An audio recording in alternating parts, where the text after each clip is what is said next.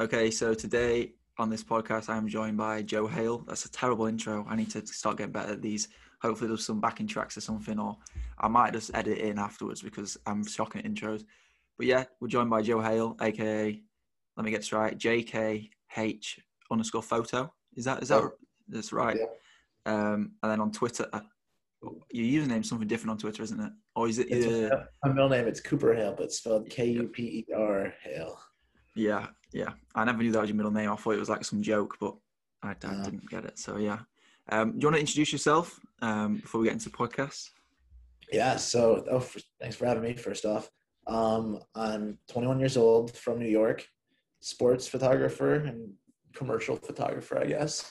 And I spent the past 16 months out in Boulder, Colorado, working with Tinman Elite, which, if you don't know, is an Adidas sponsored professional running team.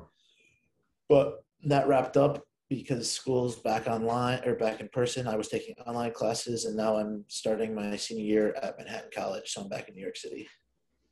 How does it differ? How how in New York and Boulder? I'm guessing Just about completely opposites. There's no- The only thing that isn't different is most people think New York's just concrete, but I live right across the street from Van Cortlandt Park, which is home to one of the biggest high school cross country meets in the country. So we got a bunch of soft surface there. So I'm still getting my soft surface. in. But besides Yeah. that, just about everything's different. People are different. Culture's different. The landscapes are different. Time zones are different. Just just about everything. But I like it. I like the back and forth. Because from the UK, we obviously see America. If if if you've never been there, we see it from this like films or like that. So we only see really we see LA, we see the middle of nowhere, or we see New York as in proper New York. So it's quite weird to Yeah. think that you're in New York, but you're like next to a cross country meet. I I can't even Yeah. compute that in my head because New York to me is Mhm. just massive skyscrapers. There are there are those too, but there's some grass somewhere in there. It's a concrete jungle for a reason, I guess, as well. So So that is right, isn't it? Just want to make sure my knowledge is spot on there. yep. Okay, great. So I obviously want to take this back, and you probably got these questions before. Have you been on? I'm guessing you've been on other podcasts in the past. I think I've seen you on a few. This might be my first. No, I've Oh, been really? on one. Have I? Yeah, I've been on one. I've done one podcast before. I, I was gonna say it's either you or Max. I've definitely seen on a podcast at some point. So um, the first question I do have is quite a typical one, but I'm asking this specifically because Ben Crawford, obviously, sort of similar similar role as you in terms of content creation, photography. Uh, Yep. The reason he got started was because he got injured partially. Um, obviously, he was running. So I just wanted to know like, how did you get started into this? And sort of take us through the story. Yeah. So junior year of high school, um, my friend, shout out Andrew Canavan, he had regionals at Van Cortlandt Park, which is actually the park right across the street for cross country. It was Northeast meet. So, and he had a camera. So I drove down with his parents and a couple of other friends, and we went to watch him. And he gave me his camera and just said, try taking photos. And I was like, okay. So I tried, really liked it. And um, yeah, I just really enjoyed it. So then after that, we went back to school. My friend had a photo class at our high school, and I just steal his camera all the time and take photos because I really started liking it. I eventually saved up and bought my own a Canon T5i Rebel, which is like the cheapest base model. Would take that to all of our meets in high school. I was still running, but like afterwards, I just take photos the whole time, and I just really enjoyed that. Um, yeah, I went to college. I met Billy Savecco in high school when he was working for MileSplit, and I knew he was at the Armory now. So as soon as I got to college, messaged him, said, "Hey, can I work for you guys? I'll do it for free. Just I want to come and take photos at the Armory and meet people." And he was like, and then like after a couple tries times asking, he was like, "Yeah, sure, come." So my first ever event I shot was the Armory Track Camp, where which was really cool because a bunch of pros just came and hung out, and we got to meet them, and they worked with the kids, and I just really enjoyed that access and that like other side of the sport because I could kind of see my running itself was not going too great. I also ran after college uh, or after high school at Manhattan College for a year and a half. But I just kept showing up to the armory, worked Dr. Sander, Millrose Games, shot Fifth Ave. Um, what other big ones? New York City Marathon. And then eventually quit the team once I realized that I could was a lot better taking photos than running. And then at Fifth Ave, I met Sam Parsons of Tinman Elite. It's just like always DM'd him like random things. And then this, or once COVID hit, my friends and I were planning on coming out to Boulder. And then last minute, there was a whole thing that happened and they couldn't come anymore. But I texted Sam and I was like, oh, hey, I'll still be out in Boulder if you guys need help. And he was like, yeah, sure, we could use help with like folding t-shirts and just running photos. So I went out still, helped them and helping them to, took me to today. That's absolutely crazy. Like to think about how you sort of, for some my eyes, Tinman and yourself have been a, together for forever from like Yeah. seeing Tinman. And it's weird that that's a product of COVID. Like, that's Yeah. strange because that's what start of 2020. Yep. It And is- then classes went online and I just stayed out there until they were in person again, which is now. Can't blame you for that. It's, it's weird as well how you, Billy seems to be connected to everyone I've ever spoken Yeah. to in geography field. It's so strange. And it's always someone who started off with flow sports, MileSplit or whatever. And then it's like gone through, like worked the way up from there and like just use contacts. So I think that's pretty cool because like running is such a sport where you literally know people at the top of the sport. You can just get started and then be speaking to the top. It's, it's so strange how it works. So that is, that's pretty cool. Yeah. So you just went straight in, jumped straight in, went straight to Boulder, and then stayed there with uh, Tinman. And then when did it sort of transition into like folding t-shirts and all that stuff to then actually being like, okay, yeah, we can, we'll like stay permanently type thing. Um, I mean, I was staying through the end of the summer regardless. And then, like, halfway through, they're like, So you want to drop out of school or stay out here? And I was like, um, I would like to drop out of school, but my mom definitely isn't going to like that. But, and then classes, they're like, Classes, you have the option to remote. And I was like, I'll do that. And then winter break happened, and same thing, you could do remote. And I did really didn't think I was going to stay for the spring, but then it happened. So I was like, Yep, I'll do that. And then I just stayed for the summer. It's pretty cool. Like Yeah, obviously was- we've seen, it's weird because how was Tinman as a brand when you joined them? Because like I said before as well, it seems like you've been a face, like part of Tinman for as long as I can remember. So yeah, so was I actually have one of one of fifty OG T-shirts. I'm an OG Tinman Elite guy. I got the first drop ever. Um, so the first, let's see, the first collection I got there was, um, summer. It was the summer collection of 2020. And it's funny because the way, just looking back on how much they've grown in a year is crazy. We were still folding everything in the basement. We hadn't moved to our warehouse yet. As a studio, we'd put a brown sheet down because it was the only sheet we could find. Use a mirror to reflect light, and I'd just stand there with no flash or anything, just taking pictures of a sheet with the clothes on the sheet, and then I'd afterwards in Photoshop, I'd Photoshop it onto a white background, I'd trace it and do that. And like now we have a whole studio in our basement with everything. We have, um, yeah, it's been it's been cool, but to see the growth both on the outside when I was just a fan from the start, and then getting in on the inside and helping out myself once I got there. Yeah, it's funny how you say about whole like a makeshift studio because I feel like people who don't take photos or take videos or like make content don't realize how hard it is to actually get good content. Like I got a camera and I was like, oh, that's it. Now I can film good good quality videos. And then I went to film the first workout and I was like, the lighting's off. Why does it look dark and all this stuff? And it's like so many times you take something or film something and then you look back at it and you're like, I can't use this. Does that happen a Yeah. lot, or was that sort of as the camera quality got Not as much for me with photo stuff. Not as much for me with photo stuff, just because there's a lot less factors. I feel like, but video, yeah, it happens where it's like, ah, shit, like we just totally screwed that up. But yeah, the studio makes it so much easier. I think the first project we did with that were those headshots. And we posted that grid in on the team feed, and everyone just went bananas. They're like, "This is the craziest thing ever! I need this as my wallpaper." And we were all, and I was like, "Oh, sick! We can definitely use this." And people seem to like this stuff. Yeah, that- I think I think there's the uniqueness of it, and also the fact that it was like a year ago I did a podcast with Sam, and even then Yeah. it seemed like Tim had been established for so so long and everything, but that's sort of like really when he was just getting started. Yeah, it was, it was really just end of 2017, started 2018 is when it started. Yeah it's it's weird how it's such a small town when you compare it to like Oregon Track Club, Bowerman, all these other ones, and then Tinman now Forever. probably doing more numbers in terms of merchandise and things than the others, and it's it's quite strange to think that they're like the newest on the block, and it's just because of the content that they've produced. and like done a, like a different route to everyone else, and it's sort of what everyone's been after, like personality. So I think that's just yeah. I'm gonna ask a few more questions about that and sort of shooting shooting with the guys and stuff in a second. Just I just find it fascinating how it seems like a model what's makes so much sense now, but back in the day, literally no one was doing what you guys yeah. started doing, which is pretty insane. Mm-hmm. So, obviously Boulder, New York, and you've obviously spoke about Armory stuff like that. But where has been your like favorite place to shoot out of everywhere? Um,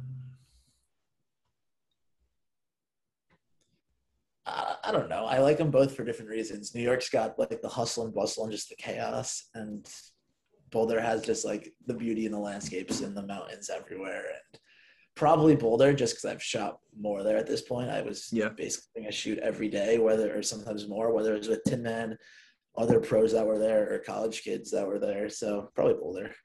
What like overall, like across the whole US or anywhere else in the world, you'd say? Oh, as well. Um, I went to Yellowstone a couple years ago, national park. That was pretty yeah. sick. A bunch of really cool landscapes there and different animals and stuff like that. Um, Yosemite, that was also pretty cool. I'm think. Yeah, probably one of those national parks, just because it's. Oh, actually, no. This year we did a shoot at the sand dunes in Colorado, and that was so sick. That was one of the coolest places I've ever been in my life. We watched yeah, like, think, the most incredible sunset. Yeah, I think from the UK's point of view, looking into the US and seeing these national parks and like seeing the pure scale of what they're actually like, or like yeah. Like yeah. you said, the sand dunes. It's it's weird how much diversity America has in terms of mm-hmm. it's literally got everything. Like if you take every part of the world and add it, it's just all in America, which is pretty pretty cool. Yeah, and sweet. What is your like favorite thing to shoot? Whether that's photos, videos, XC stuff, track stuff, or other um, stuff away from track and field. I used to like just people just running. I've kind of gotten bored of that because it's at the end of the day, it's the same thing over and over again. So now I've gotten, I've really started to like like the story of what people are doing before and after the race, whether it's them looking nervous on the line, them tying their shoes, them pinning their bib. I find that stuff a lot more interesting than just the actual race itself.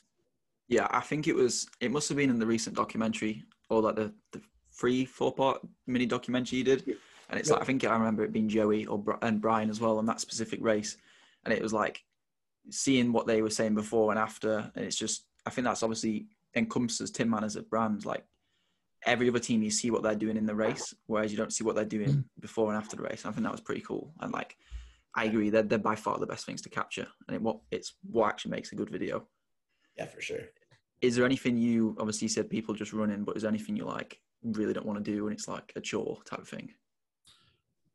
Videos. Not, i really don't like videos. I, I made one video for Tinman Elite. It was the professional runner shoe lineup. But besides that, Max and Kevin can take care of that.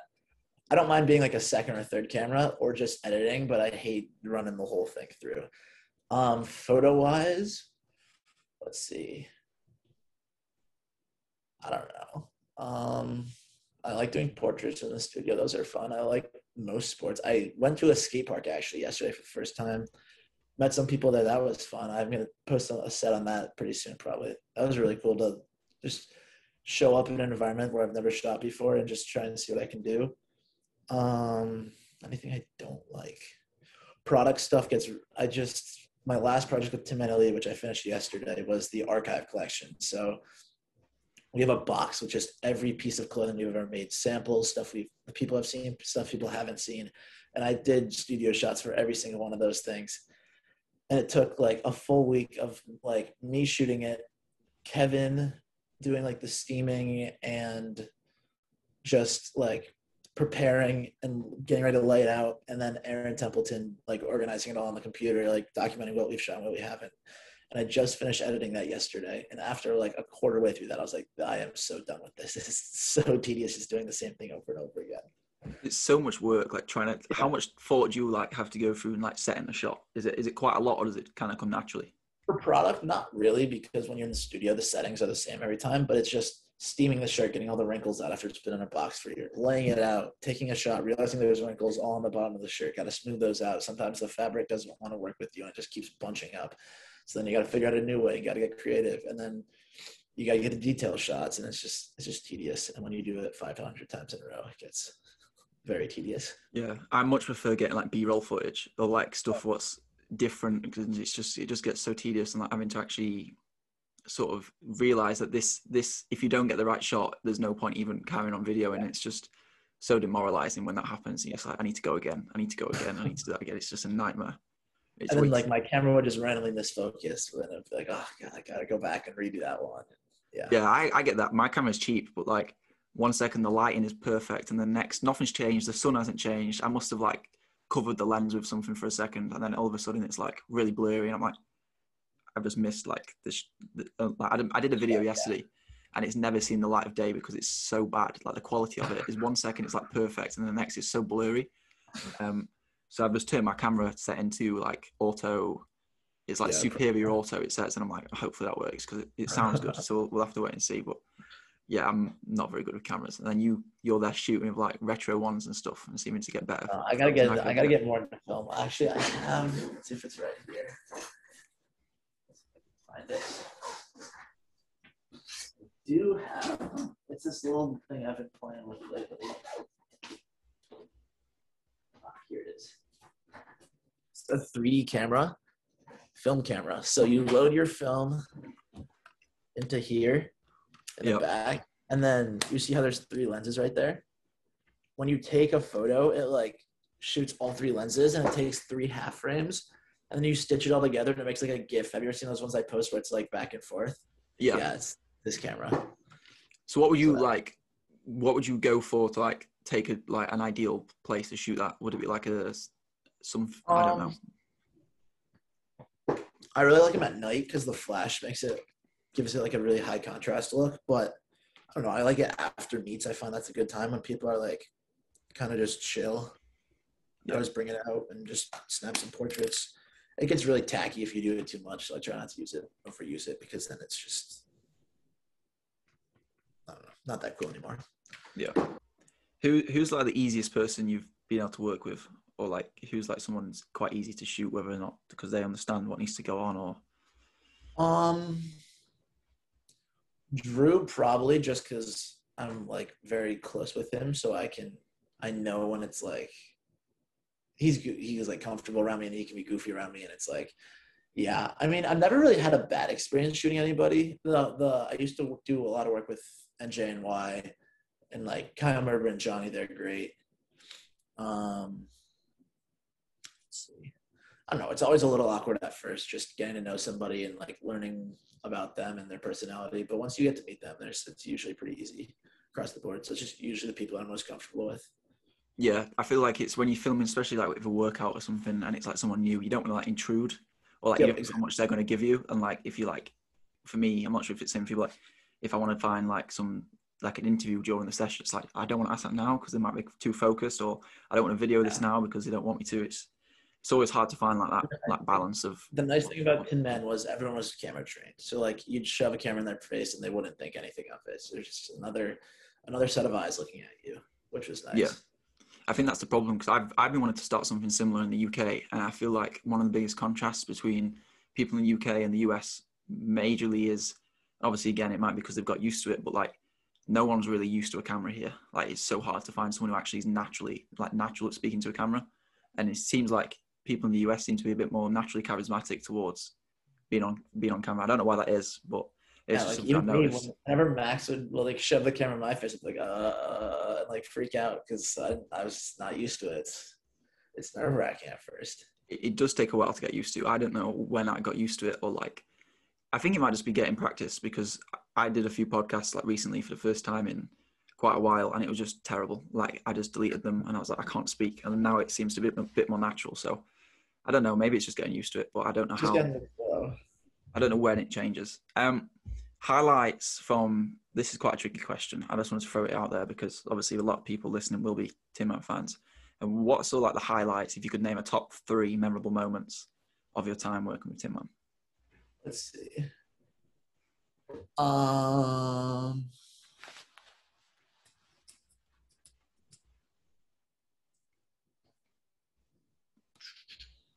Three in the top three got to be the Sand Dunes weekend. That was a lot of fun. Um, just the whole shoot process. That was really cool to see behind the scenes and get samples and talk to Sam about what he was thinking about. That's probably in there. And then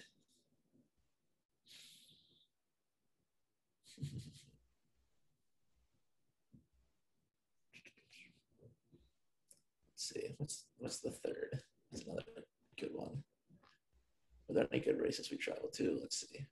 I don't know. I think just spending time with all the guys and like our little group that we had like at meets and stuff would be like corey max kevin and i and just us four would bonded so much just like corey's like 32 but he's like just he acts like he's like two years older than us so it's just awesome to spend time with him and shoot the shit and kick it. So that probably just spending time with that group.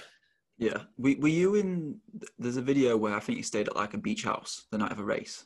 Was yeah, you oh, there that for that one? that- yeah, that LA race was crazy. We had a we had an Airbnb right on the beach, and the water was freezing, but I still had to go boogie boarding because I was not going to go boogie boarding when we lived right on the beach. And then Corey came in and just shoved me over and put me in the water one time. Yeah, I think that's just vibes like that. Again, like going back to like in America, like in the UK, you cannot live on like if you're in the beach, it is the water is too cold or the beach is too horrible to even go near. And it's Yeah. cool that you like stay at a like a beach house and then go to a race. Like, Yeah, that was a really fun weekend.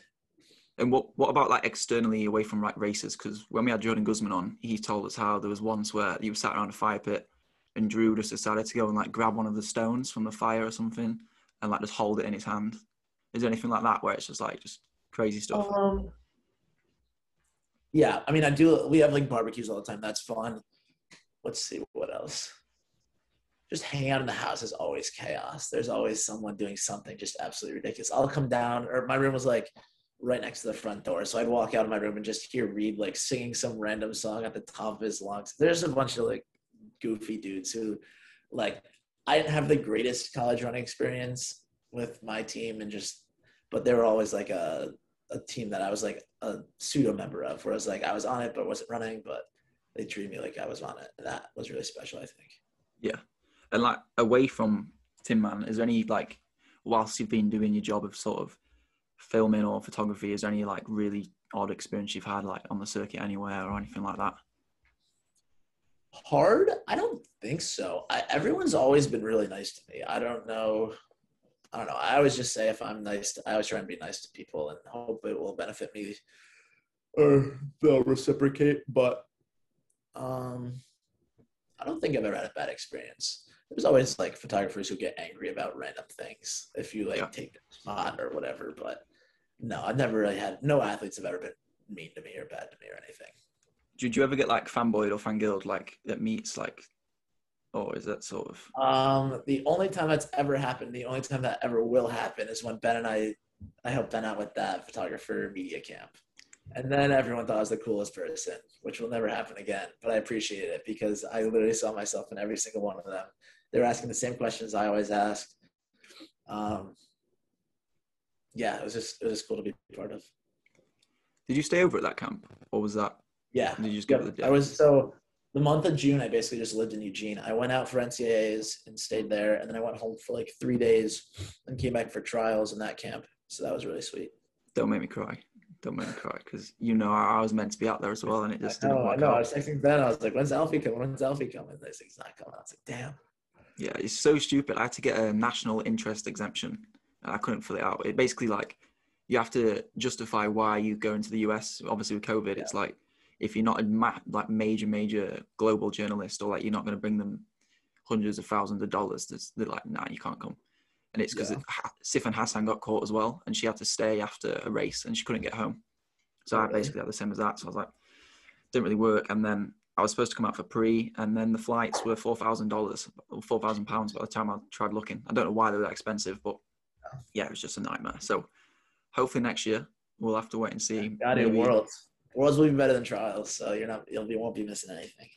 I- definitely need to go out to Worlds. Hopefully, I can get some sort of like media accreditation and stuff because this year it's been like hit or miss because of like I feel like people use it as an excuse and it's like, oh, sorry, because of COVID regulations, you can't you can't come. It's like there isn't any COVID regulations. I've got that so many times this year from the Diamond League, and I'm like, there isn't any regulation, so you're just lying because you don't want to offer me one. It's just a nightmare. Um, and I just want to stay on the subject of sort of Tinman Elite for a second. Is you're obviously around the guys during the whole drama with Tom Schwartz and everything happening. What was that like to be on like the inside? Obviously, I don't want any insider information or anything, but sort of the experience Yeah. of Um, being the guys and stuff. it wasn't a great time for sure. No one was really loving life. It wasn't. I mean, that whole Drake relays weekend when it started, like I got off the plane and I saw that stuff on Twitter, and, and I was just like, ah, this is not going to be a good weekend. But I mean, I think per the circumstances, they, they handled it all right. Like as soon as they got off the plane and like all that stuff started happening, Corey was just like, delete everything, social media, all that stuff, and just don't go on it for weeks. And for that time, like none of them did. And I think that was the best thing they could have done. And then, I mean, there's always going to be haters. You're never going to please everyone. When the Jones stuff came out, it could have been the best or worst decision ever. And you're still going to get haters. But everyone's moved on. And oh well, it's in the past. Yeah, I, I think it was annoying. Like, obviously, before you deleted social media, I got the chance to speak with Sam and stuff like that, and then seeing people post like just blatant lies, like things were just getting fabricated out of thin Yeah, air. that, that was like- another thing. Like, I mean, everyone thinks they know best, and it's just sometimes not the case. But yeah, that, that does lead on perfectly into my next quest, question. And I am stealing this off Chris Chavez uh, from his Okay. podcast. But what is like the strangest or craziest, or a few, if you've got more, like what you've read about yourself or a member of the team or anything on Let's Run or on Instagram? Um, I've read a lot of crazy stuff, not about me, but about other people on the team. So part of my job at Tinman was being pulse guy. So I just stay up in the running news and the running world, check Let's Run, and just like if anything, no, they were like if anything notable, tell us. If not, nothing. We don't want to hear about it. So um, during that whole scandal, whatever you want to call it, transition, I read every single post of that like 50 page Let's Run thread, and there were some absolutely absurd things. I can't remember any specifics, I don't think, but had to be from there is the most absurd things I ever read. So Yeah, if you want to read, go go go read that Let's Run thread. Actually, while, while we're talking about this, and also while we're going to get follow up questions up, I'm going to search your name on Let's Run and see what things come up to see if I can try and get you to answer some right. some Give of those things. some- But I was just going to say, like some of the names on Let's Run alone, like just sum up the app. It's like Yeah. obviously people can have like anonymous names, and it's yeah, it's awful. God, I can't I can't be bothered to find. There's too many rabbit holes on Let's Run. I, I was going to look and see like they should make friends with Ben. It's not about Westfly and how they should make friends with you, Max, and Ben Crawford type of person, background. Yeah, whatever. I'm just going to leave it because it's just too much of a like Yeah, I rabbit think hole to I get think into. Um, I'm. Not sure if I've ever mentioned on Let's Run. I'm not sure if I've ever seen my name, which is a good thing. I don't want to be on Let's Run. I always look because I just find it funny because we obviously get it with most of the time it was when the Matthew Centrist drama was going on and Mhm. like with the Shelby drama and it's like Yeah.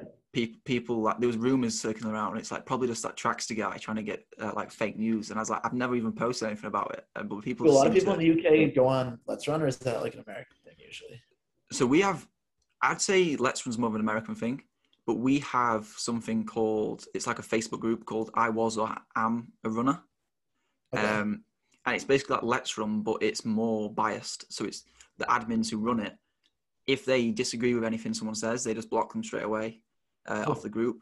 So it's like literally, if you don't abide by what they're saying, you get kicked from the group.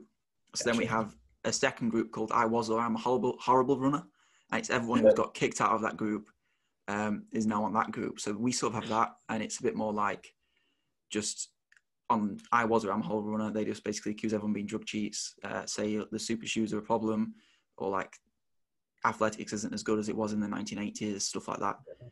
Uh, so like typical, you know, like old-fashioned boomer type people. Are you allowed to say boomer these days? I don't know.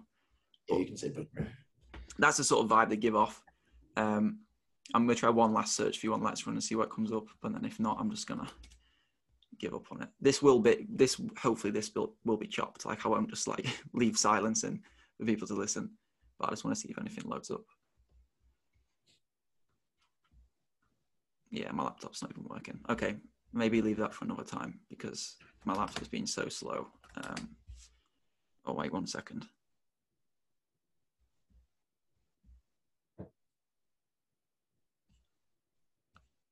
Nope. The only things that come up when I search your name is well, there's lots of things, but they're sort of in like like the greatest guitarist ever. Tom Brady is the goat.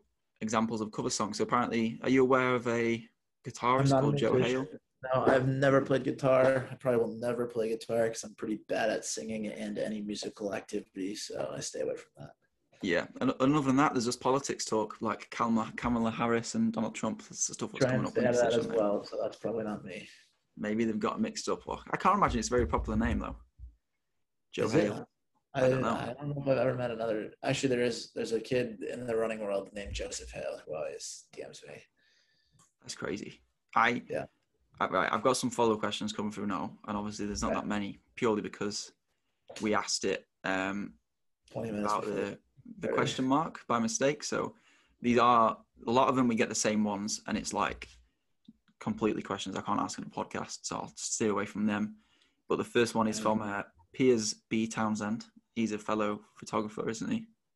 Yes, um, he is. He also has a massive crush on Rachel MacArthur. If anyone wanted to know Yes, that, um, he asked, "What is your dream job?" My dream job is probably just freelancing, but not having to have another job. Just doing brand work and whatever comes my way. I really don't like. The best part about working for Tinman was like the freedom. Like I, I, we do our work, we do a good job, but it was so loose with like, if you wanted to take a two-hour nap in the day, you could take a two-hour nap in the middle of the day. If you wanted to take a Wednesday off, you could and just work on a Saturday and do a little bit. Like there were no hours, there were no really heavy job restrictions or rules. It was just get your work done and do it when you can and get it and just yeah. Like I'd finish my shoot in the morning over the summers and go. Ben would pick me up and we'd go shoot with other people for three more hours. Like I just really appreciated that freedom and I'd like to replicate that again in my life. I'm not sure how easy that will be to find a job like that, but yeah. Doing So are you are you on like Fiverr and Upwork and stuff like that? Like, can I I've find you on there? tried that stuff. I've never really gotten it too far.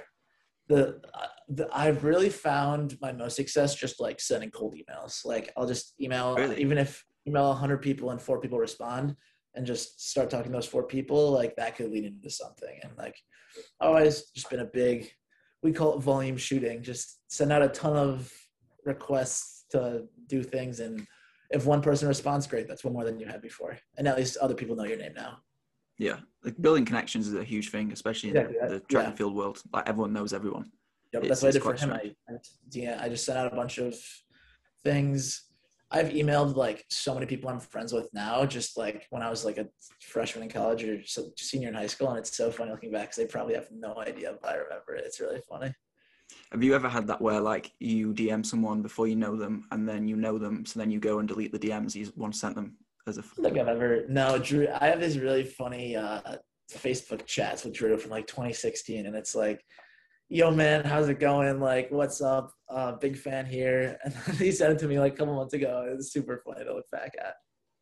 yeah. I've had to delete so many messages. Like I was in the Call of Duty, like we were trying to plan a Call of Duty Warzone tournament with like Matthew Centrowitz, uh, I think Parker Stinson, Pat Casey. It was it was a weird group of people actually. yeah. I was like, I, I went on every single person who was in that group and just went onto my personal Instagram and just deleted all my messages instantly because it's like reacting to Matthew Centrowitz's story, like, oh wow, and oh, yeah, can't can't be dealing with that now. It just feels it feels weird to fanboy over people that you then get to know. I don't know Yeah. why. Yeah. Um, that sort of connects into the next one. It's someone. Go on, sorry. No, I was gonna say that would be a cool podcast episode if you could somehow the the like the conglomerate of American distance runners who are also like part time gamers on the side is like an interesting group of people that you should like either do a story or podcast on. I think that would be cool. It was funny because we were like, Like I didn't- Updike in there as well, and I'm trying to th- I forget who else is there, but I think uh, Grant Holloway plays a bit of Call of Duty. Yeah, Um, yeah. We and Jordan Gusman plays Rocket League, and he actually I played Call of Duty with his brother and him like all summer last year when he was stuck in Australia. I just played Call of Duty Warzone every day with Jordan Gusman, which was quite funny. But I feel like when we were on that, it was like probably this time last year, a bit before, and I was like, at the time, Trackster was still quite small, and I was in a group chat with Centrowitz and Park Stinson and Pat Casey, and there's like, oh, let me just go and ask Jacob, and he just messaged Jacob, and he replied straight away, and I was like, I, I can't believe this is actually happening. So it was, it was strange because gaming actually, a lot of these people game on the side, but Jacob's a Fortnite player, so that, that didn't it's a work. big gamer. Who's that? uh, Justyn Knight. oh, is he? Yeah, I, I can beat him at basketball though. There's an ongoing joke I've got with him where it's like I would be able to beat him at basketball, but I'm Because from he did that thing with foot track, right? Where he said he was the best runner Yeah. basketball player. Yeah. So we're waiting for him to next come to Europe and race, and I'm well in the UK, and I'm gonna dunk on him. Um, someone's asked like, what advice would you give to someone sort of trying to follow your footsteps in terms of basically do what you've done for the last last year and a half? Yeah. Um, I think the easiest way is just hustle. Like message everyone you can. It's a little easier now than now. Like when I showed up, Tinman internship kind of wasn't really a thing. So now there's like an, a set program where you can do Yeah. that. But, um, yeah, like take every opportunity you can. Like I didn't start getting paid really until like when I got to Boulder, but I was doing work for two years in advance without like really getting paid at all. So I think just keep doing that and take every opportunity you can. I take my camera when I was running. I take my camera to meets just to take photos of my friends after, and like that little bit. One, it makes you better. Two, you meet people, and three, you just get a good reputation as a hard worker. Yeah, I, I think as well. Like, there's so many more opportunities that open up in within running at the minute. I think that's partially because of Tinman, partially Yeah. because of Citius Mag. Like, mm-hmm. they've opened the door for like other people to get started, and the way it's growing. Sure. Obviously, you've already had FloSports, and I don't want to talk about them because, but like, there's so many more opportunities. Like, Citius had a podcast producer the other day. Like one Saw a few years ago, there wasn't a podcast. There, there's no such thing as podcasts. Like really, like in terms of monetary value, anyway. And then For like sure. who would thought a lot a of running podcast? to get started, and like people always ask me that. They always DM me that, and I always give them the same answer. Just like if you take every opportunity you can, you're gonna meet someone who knows someone, and connections are gonna build, and you'll you'll be fine. Like, I mean, I also like was kind of smart about it. Like I knew I wanted to get into this, so I was like, okay, I'm gonna go to a school in New York City. Like you just if you're like picking a college, think through those things. It's like if you live in the middle of like I don't know Missouri, are you gonna get that much track and field access? Probably not. But like Yeah. in New York or like in LA or a bigger city or a Portland or something, like you'll get a lot more of what you want coming through. Like if you think about those things, then you'll be you'll be a okay. Yeah, hundred percent. I feel like that's the best thing, especially in America. Like if you locate yourself in Boulder, for example, it's like the Yeah. running, literally one of the running hubs in the entire world. You can That- show up to Niwot High School any Friday morning, and there will be at least five professional runners there, guaranteed. I feel like that track's iconic now. I've seen it in that Yeah. many videos. It's just Yep. Yeah, it's Yeah. sick. That was the Um, coolest thing. I'd show up, Team Boss would be there, On would be there, and it would just be like, it would be great. Everyone would make fun of me because they're like, oh, Joe's not going to take any photos of us today. He's only going for the other people. But those would be the best days. I really enjoyed that. Someone's actually asked that. It's like when is there any time when you've like been starstruck by anyone you like been taking photos of or stuff like that, or like overwhelmed? Um, not. I don't think starstruck's the right word, but more the. Yeah, once I, I think kind of what you said earlier, like once I started working with these people more, it's just like kind of hard to be starstruck by them. But like definitely like impressed and like the a cool one was Eliud Kipchoge at 2019 New York City Marathon. I, I like found myself in the VIP area, and to take a portrait of him and get a photo with him was pretty cool. I guess that's starstruck if I got a photo with him. So yeah, him. Let's see. I don't know. At the track though, everyone. The thing is, like, no one acts like they're that much better than anyone else, which is cool. Like everyone's super nice to me all the time, so it's not like I'm super intimidated by them. Like Emma Coburn, she's the world champion. Every time she hits the track, she says hello to me right away, like first Yeah. without me saying anything. It's like that's really cool to see that they like. I don't know if respect's the right word, but like acknowledge me. I think that's the best way to put it. Yeah, I think you get so used to it as well. Like I originally, like every single time I asked someone to do a podcast, I was like, "What is going on?" Like, or like as soon as someone replied to a DM, and then it sort of like all like merges together. Like I think a few weeks ago, I was on like the verge of tearing up about how happy I was that I spoke to someone. I can't remember what that was, and I was literally at the time I was like, "I can't believe this," and I've literally have no memory of what it was. Yeah. But the, the same for me. One was Kipchoge mentioning my story. It was literally because I bought some of his clothes, so it was obviously like Nike told him like probably should Yeah. share these. But the fact that he did it, even though it was probably his PR manager, media manager, whatever, but the fact that he shared it was like just crazy. And Um, it's that's the one thing I always remember, and it must just be the Kipchoge effect, I think. yeah, and I think like I don't know, social media has also made it a lot easier. Like and I, like I see the way high school kids go up to Sam and Drew, and like I was the same exact way. Like absolutely, these are the coolest people I've ever met in my entire life. But now it's so funny now that I'm like friends with them and other people. It's like, yeah, I mean, I don't get it that much anymore. But if I was in high school, I'd be losing my mind over this stuff. Yeah, it's also, it's also quite funny. Like Joe, when you know guys personally, I'm not mm. talking about the Tinman guys, but Joe, like when people yeah. message you, or if you're like with someone, they're like, "Oh yeah, I love this person." Like if you're just talking about track and field, it's like, "Oh, do you know this guy?" I'm like, they're not very nice in person. It's, it's always funny to just like because you obviously know some people, and you're like, "Yeah, they're not." You you wouldn't be a fan of them if you actually knew them. So I always find that quite funny as well because it's fun having some insider information on everyone. Yeah, for sure. Like, some of the rumors you hear, I'm not going to get into them now because I'm sure you've heard a lot because you've got guys from all around the country, um, different universities, and that tends to where most things happen. But oh. yeah, it, it is interesting to hear all these things where everyone again like connects. Yep. Um, yeah, everyone knows everyone. You don't want a bad reputation in the running world because it will come back to hurt you. Okay, the next question I got for you is someone says, "Oh, never mind." It says, "Who's the who's who's the hottest crew in the game? Tim Beta, the Next Gen folks, or Westfly?" That's someone's question. I don't think it's uh, fair to compare either of them because they're all very, very different. Yeah, I, I don't either. I'm. I don't. Mm, I'll go with Tim Beta. They just dropped a shoe with Adidas. That's pretty cool. I think that is like, especially since it's like the new generation of Tim like Adidas shoes. Like, because yep. Adidas have sort of been. I'm not going to say like under the radar, but they haven't been competing in terms of yeah, and they're elite just, like, shoes across the board. Like they're big catch up. Not I don't know if catch up the right word, but like and the amount of people who are going to be wearing the XC spikes in yeah. high school because I know they can't. Some kid DM me yesterday. He's like, I PR 45 seconds putting on for the first time. So like, go get your go get your Tinman spikes. There's my plug. Yeah, the, the, who chose that colorway? Was it Sam? Because why? What? I guess it's not that muddy in the US, so it's a bit different. But in the UK, those days would they would not yeah, stay no, white for that I. We noticed that too. Uh, yeah, Sam did all that design work and stuff. He would like they they the project actually started before I got there. So I got there and he was like, "Oh yeah, we're making a shoe," and I was like, "Oh, that's sick." But um, actually, I have them right here, so uh, leave them. Um, but yeah, it was cool. We get samples like a year and a before they even dropped. We were getting samples, sending them back with like corrections on what we needed, what we didn't, colors that were slightly off. We needed to get those tweaked. Um, and just seeing that whole process through from that design process to when Emily May came to shoot it. I actually got to be a part of it because I shot the stuff for the spikes and the women's shoe, which was really cool.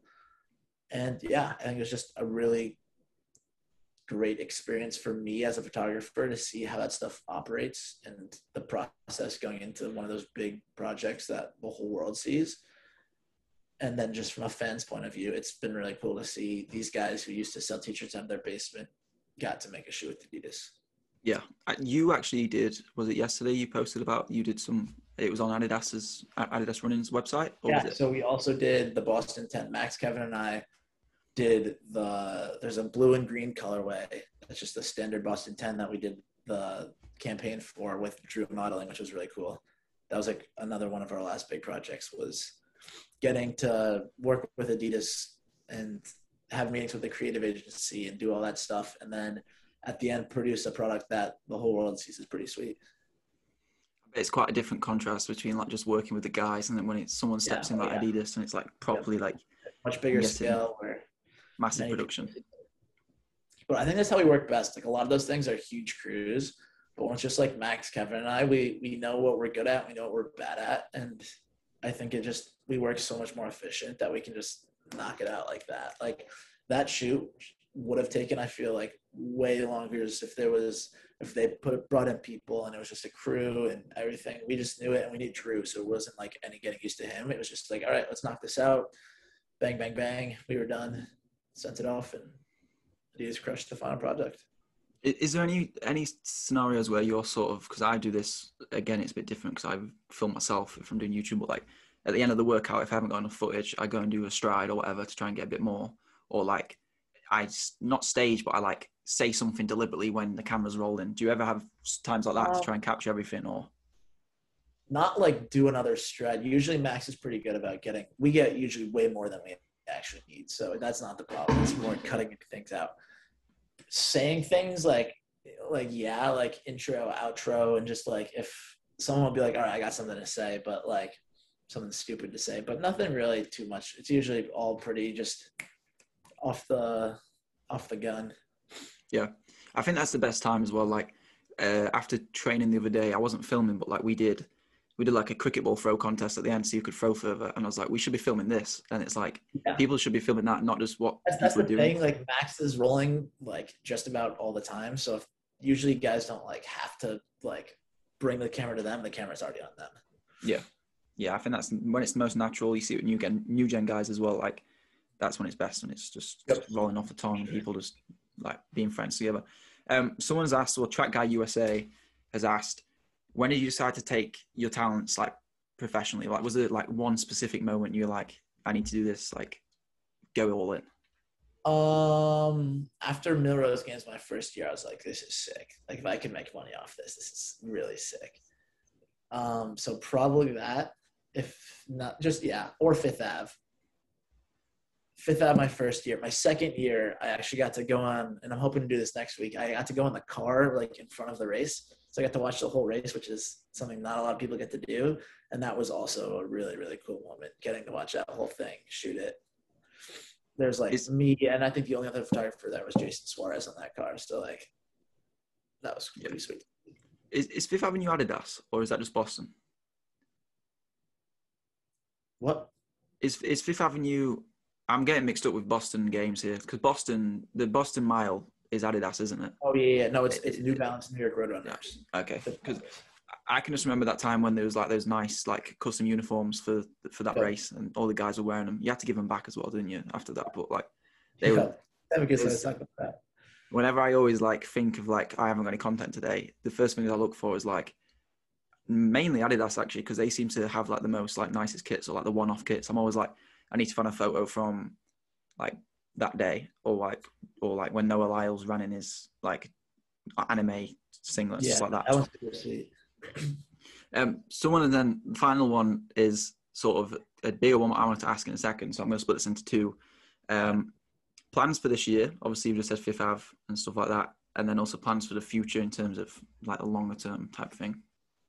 Yeah, so um, I'm a free agent again, which is something I haven't really been on the market to work with other people in too too long. And I'm back in New York, which isn't a terrible place to do that. There's a lot of people asking for work, so the past couple weeks I've just been sending out emails, trying to get work, trying to see what people are at. Um, I'm hopefully got a couple things lined up, but um, let's see. Yeah, I mean, I'm just freelancing at this point. Um, I I'm thinking like my mom's always asking me about jobs. I'm like, if I can get like a full time photo creative job, that would be great in the running world. But I feel like that's kind of hard to come by. So I'll probably just end up freelancing. But yeah, I mean, I it's like I said, I like the freedom. On my radar now, I don't really have any big shoots. I don't think. Oh, I'm shooting Corey's wedding at the end of September, so that's like the only shoot I have planned. But besides that, it'll just be hanging out in New York, taking what comes my way. If you want to work with me, you can shoot me an email or a, a DM because I would appreciate that. I like shooting things. Um, You just hit Yeah. 10k as well, haven't you? Or was that was just that quite recently? Swipe Yeah, up link like- now as well. Exactly. Um, besides that, yeah, I mean, future plans, keep doing the same thing, working with cool companies and cool shoots. Um, I, I really want to shoot worlds. I didn't get a credential for trials this year, and every time I apply for USATF meet, they never accept it because they never have a good enough publication. So hopefully, with worlds coming around, fingers crossed, I'll be able to get into that. Um, that'll be Did really you use sweet. us for trials? Did you use those for trials? For Yeah, I used everybody I possibly could, but they only gave out like 20 media credentials or photography. That's so strange because we got credentials, like as in like the, externally. I think. the photo thing was hard though because they were in person, Yeah, that makes sense. That does make Yeah. sense. Yeah. so they were a little bit limited on that. But hopefully, with COVID up, I'll be able to get into worlds and shoot for like great brand or publication who needs my services. And besides that, I think yeah, I'll just be taking it as it comes and doing whatever. see what see what happens. Yeah, Yeah, I think because of how things change so quickly, especially with Exactly, in the like- sport. I've learned to just come with go with the flow and like if something comes my way, that's great. But if not, there could be another opportunity around the corner. Like, yeah, no, hundred percent. And the last one, obviously, like I said, some of these are the same, but also Max Bauer, uh, an absolute legend, has just said, finally, no question, but I'm glad you're interviewing him. Do you have anything to say specifically to Max Bauer at all? Max Bauer, I hope you're still snuggling with Chris E's All American trophy. He's he's one of the biggest fanboys of the sport as a whole. Is, I, I love, love He's got I great energy. Max is when I I met Max at for the first time at New Gen Camp, and I had known him like through Instagram and just DMing each other a little bit before. But he is just such a character and just so passionate. And he's a born and bred camera operator. He doesn't like editing, but that man is filming literally everything he can. And I was trying to explain that to him. That like I was like, Max, there's a job where you don't have to touch a computer. You can just press record and get your shot and press record again. He just shoot everything in slow mo and be like, "This is sick," and I'd be like, I, "That is sick that you're that passionate about it." So he's a good Yeah. guy. I was speaking to Ben, and like this was before camp, and he was like, "Someone would definitely invite his Max because like he's going to do big things. Like he's Yeah, sure. he's he's so enthusiastic. I don't want to make him listen to this and you think like he's got lots of pressure on him now, but yeah, he's he's a great guy and he does a lot of things. So he's there's, got big. there's a lot of good, a lot of good kids on the come up.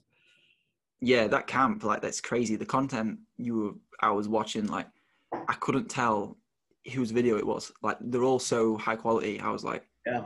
Hopefully we're gonna is- hopefully we're gonna do another one this year with on. Ben was saying that they're hopefully gonna try and do it better this year, which would be dope. yeah, yeah. I've, I spoke to Ben about that the other day. I don't know how much is out on public yet, but it sounds promising. sounds very promising. Um, on to the big questions, the big hitters, um, to sort of round off the podcast. And these, I, these ones I could never answer, so I don't know why I ask them because some of them I'm like I wouldn't be able to give an answer. So, but luckily I'm not the one answering the questions, so it doesn't really matter what I, what I think. Um, so the first one's a, sort of an easy one. Is like change one thing about the sport. What would it be?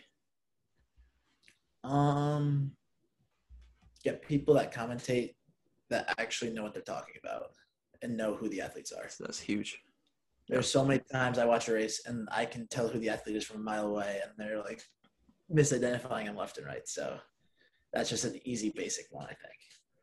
Yeah, if, if you can tell who the athlete is as well, like if you're watching on TV and you can tell who the athlete is, the commentator should be able to tell who the athlete is. Yeah. And it's like, I think it, the one what annoyed me was the Olympics commentary. And I know it's a bit different because you've got to get commentaries for every language and every event all in one go. So it's hard to obviously, like I was watching the triathlon and they were like talking about the paces and it was the men's short relay. So they did a 2K run Mhm. and they said like, oh, they- they'll be running close to three minute kilometer pace now and it was like they're doing a 2k and they ended up running like i think like like 245s after Yeah. a bike and a swim and it's like please just know what you're talking about it doesn't make any sense that you don't know this simple knowledge it's it was same at pre-classic we had um the british commentary uh, obviously we had keely hodgkinson and jemma reekie racing Yeah. and what made it even easier was Athing Mu was so far ahead you didn't even have to look- think about her so like and they were like, "Oh, they've got the names mixed up," and it's like these are people who came second and fourth at the Olympics, and you don't know, you, you can't are. say who's who. It's it's ridiculous. Um, yeah, there's it's poor commentary. I think in general, like something I do have to say though, FloTrack. I can't remember which guy it is. He normally does Payton Jordan, or at least the one that I can remember watching. I, I know their voices. I don't know their names. He that's the only time I've been like wowed by commentary, like on a mass scale. Yeah, they're like A guys are really good. Yeah, I agree. there's a few guys. I feel like local guys are even like better. Like we did a stream uh, of some 10k races a few months ago, and the guy we had, he's called Lloyd Kempson. He's like a coach and stuff. And the way he's his passion, the way he commentated, outranks anything I've ever heard as like a professional, and it's it's I pretty think, strange. I think uh, Chris Chavez and Kyle Merber do a great job on those Trials of Miles streams. I really enjoyed that. I mean, Yeah, I was at Austin and maybe I was just at Austin. So I was watching the New York and the um, Kansas City one online, and I really thought they do a good job of like showing their personalities because people know who they are and like cracking jokes, but also doing a good job of commentating the races. yeah, th th I'd say like there's a few people who like everything they touch turns to gold at this point, and it seems like Chris Chavez and Kyle Merber are definitely two of those people. Yeah, Like, they, they, they do everything right. Like his newsletter is just massive, and obviously it's partially because of who he knows and his like Yeah. history in the sport, but like it's a way it brings like the culture and also like the understanding of like for sure. knowing what it is. And then Chris, I mean, he did a podcast with Phil Knight, and he's done a podcast with Kipchoge. Yep. Yeah, Chris is just a complete enigma. Like, I need to. I want to work for. I want to work for Chris. I don't care. I'd like. it's, yeah, it's a dream. Um, oh, I forgot what I was going to say. Yeah, but yeah, th those like trials of mile streams. Do you think they're sort of the way we need to go? Because Sound Running did it as well, and then obviously we had the There's- pay per I view think ones there's a as well. of place for it. Like, would that work for Diamond League? No, but I think for those local meets, like, what better way to get random people to see it than just putting on YouTube for anyone to see? Yeah. Like, you're not going to make a lot of money off that, and it's really hard to get all the sponsors to uh, do that stuff. But I think that mixed with like the Diamond League model and just make the Diamond Leagues easier to find rather than putting them on four different networks. Just I know that's easier said than done because there's a lot of purchasing rights and all that stuff that goes into it. But I think if, it, if they could make the Diamond League streamlined into one service to watch and really easy to find, I don't even care if I have to pay for the Diamond Leagues. Like I'll do it. Like, but um, I think those those small meets for like the Sound Running Trials and Miles and like the Music City Distance Carnival, Portland Track Fest, all that stuff. If they could streamline those, and if they could, I know they made like a pro track and field circuit or series or something. They announced at the Yeah. end of the year. Yeah. If we could just make a one YouTube channel for all that and put it all there, I think that would make it great. And I think they'd make more news slash get more subscribers and engagement because it's all in one spot. Yeah, I think I think the sort the storytelling of it needs to be more as well. Like it's having a series where it's all in one spot, one channel, same commentators or the same people doing it. Because Like, if- it's like the, the same five guys that organize all those meets. So yeah, And if, if I like got told at the start of the season, this is going to cost you thirty dollars to watch this, this, and this, and this, I'd be like, great. As long as I know what I'm getting, I Exactly. upfront cost sorted, and then you've got cash flow before everything's even started. I feel like mm-hmm. Things need to be run a bit more like a business from like a lower point of view and like not really grassroots, but I guess that's the only word I can think of is like obviously you've got FloTrack, you've got Diamond League, who are the big gu- who are the big guns, who Yep. will have the money, but then the people who are trying to rise the sport in terms of getting the word out across di- different avenues, you need to sort of be able to live, like work and do it and put effort in without having to have a full time job on the side because that's a the big thing. thing, the, the only thing that I've like come to appreciate and realize on the like not having a part in organizing, but kind of having a part is like some of those events happen just like that, and like they're so last minute just because one coach wants a race for his one athlete to hit his own standard. It's like that's why it's hard to do that stuff because like they can plan an event in literally like three days. It's like oh we're running this now, and it's like Yeah. who wants to come and like the one at the, the trials that was like wasn't that last minute, but it was like probably about a month plan time to figure that out.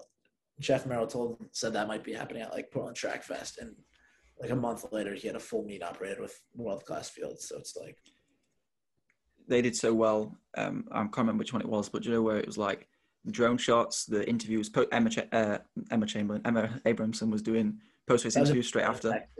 That was so Yeah. cool, just how it flowed, and I think that's Yep. the sort of format. But a lot of people don't realize as well. You need to have working Wi-Fi. You need to have loads of different cameras synced up. It's it's quite a lot of work. A, a powerful computer to be able to stream. you need it. the right facility. You need you need good weather. You need there's a lot of factors that go into it. It's quite a hard sport to actually stream and properly. Sure. And, And Um, decent quality and capture everything without lags and stuff. What are your opinions on like the rights um, in terms of photos and videos? Because we've seen basketball sort of take the approach where there's a lot more leniency in terms of highlight reels on Instagram and YouTube, but then Yeah, also there's like photos, and that's like the other side of it. really know how that works with video. I mean, I know Tinman posted a couple of things that FloTrack was like, ah, we're gonna, you should do that, but and like USATF did not like it, but for but I've also I feel like I've seen people post race stuff and never I don't know.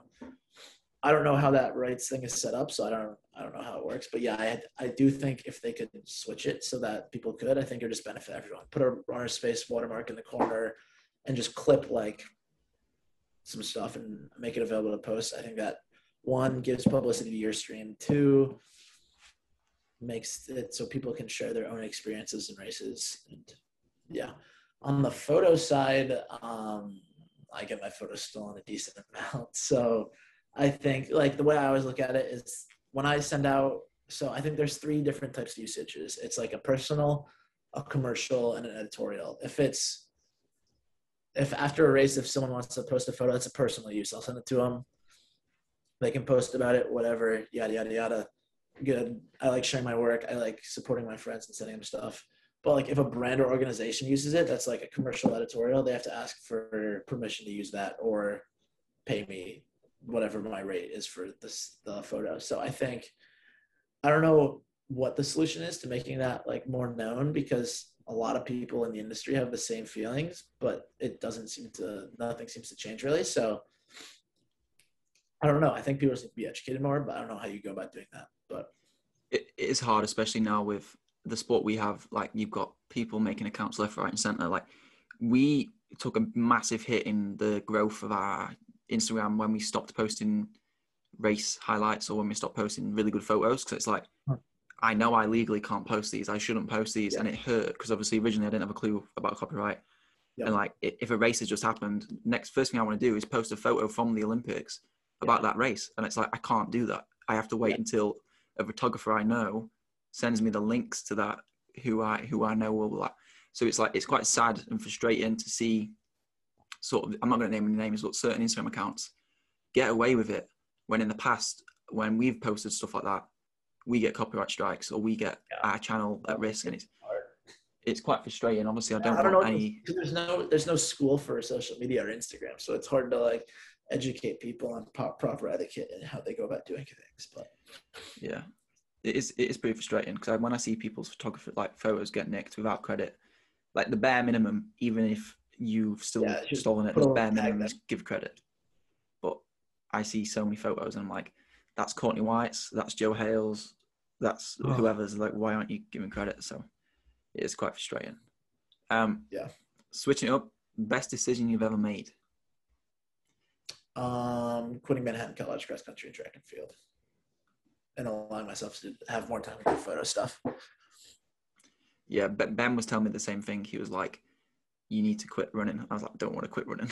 I was like, he was like that that helped so much and it's like you're good at running though ben and i both weren't good yeah i guess i guess that's part of it i'm not i'm not i'm still at a point where i like want to carry on grinding and see what i can get out of it but then yeah, it's also like you're, you're, a good runner ben and i both were we're not too hot great so who do you think would win in a 5k you or ben definitely you actually that's a stupid question not even not even close because we were talking about this with cooper and rachel on the last podcast i'm pretty sure ben thinks he could run like sub 17 if he trained for a bit. I no they were just making that no.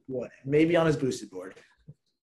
Well, we were saying, do you reckon he could run sub 16 on a uh, do sub 16 on a bike? And we were like, we don't know if he could actually cycle a sub 16. Yeah, I don't know. He's bulking anyway. Last time I was staying at his house, he'd get up at like 7:15 and lift weights for an hour, and then he, come back. And I'd just be waking up. I'd be like, bro, where did he go? He, the thing is, he actually hadn't gone to sleep yet, so that's what you're missing. He didn't. He wasn't that's, awake and then he has his 10x and then goes to sleep until 4 p.m. Yeah. That's what my opinion on Ben. And if anyone listening doesn't know Ben, that sums him up. He just, yeah, he's a, he basically works night.